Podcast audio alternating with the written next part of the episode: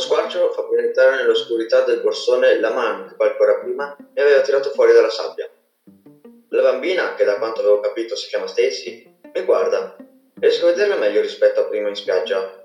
Ha i capelli castano chiaro che le sfiorano malapena le spalle. Ha una carnagione chiara, non è molto abbronzata, e ha gli occhi marroni come il tronco di una giovane possente quercia.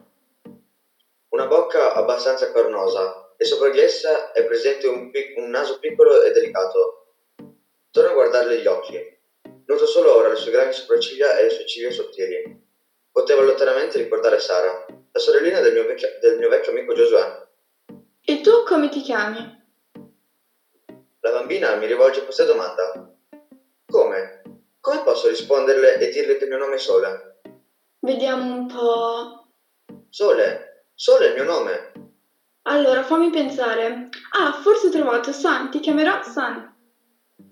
Ehi, ma questo nome, ma questo nome è bellissimo. La bambina continua a farmi passare da una mano all'altra. Non smette di guardarmi. Mi, rivol- mi rivolge di nuovo la parola. Ti devo nascondere, il mio papà non voleva che ti portassi a casa con noi. Stacy mi appoggia sul comodo letto dalla coperta rosa. Passa qualche minuto di silenzio. La bambina sta cercando un qualsiasi posto dove nascondermi.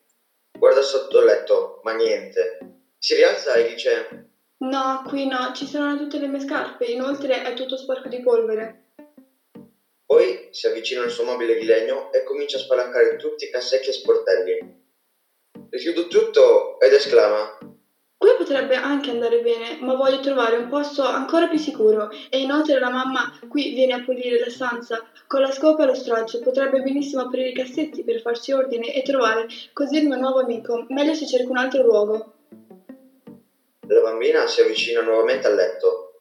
Si stende e comincia a dire sottovoce. Dai, Stacy, pensa. Passano un altro paio di minuti in silenzio. Quando a romperlo ci pensa la mia padroncina. Infatti esclama: Trovato, ti metterò sulla mensola dietro tutti gli altri miei giocattoli. Tu, tanto i miei genitori non li troveranno mai e poi tutti lo sanno, il mio nascondiglio è sotto il naso di tutti.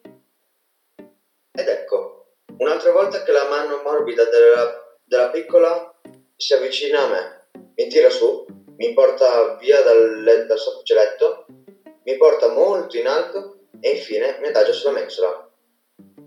Ora la sua mano non mi avvolge più. Con la delicatezza con la quale mi ha preso pochi istanti prima, prende anche gli altri giocattoli in mano. E l'adagio li sposta tutti sul letto sottostante la mensola. E ancora un'altra volta, come se fosse la cosa che la rilassa di più, Stacy mi prende in mano e mi sposta ancora più verso il muro, al lato sinistro della mensola. Riprende i giocattoli sul letto e li posiziona tutti davanti e sopra di me. Ora è nuovamente buio.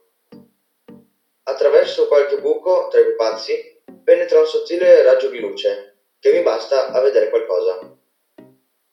L'ultima cosa che sento è Stacy che mi dice Buonanotte San, ci vediamo domani mattina.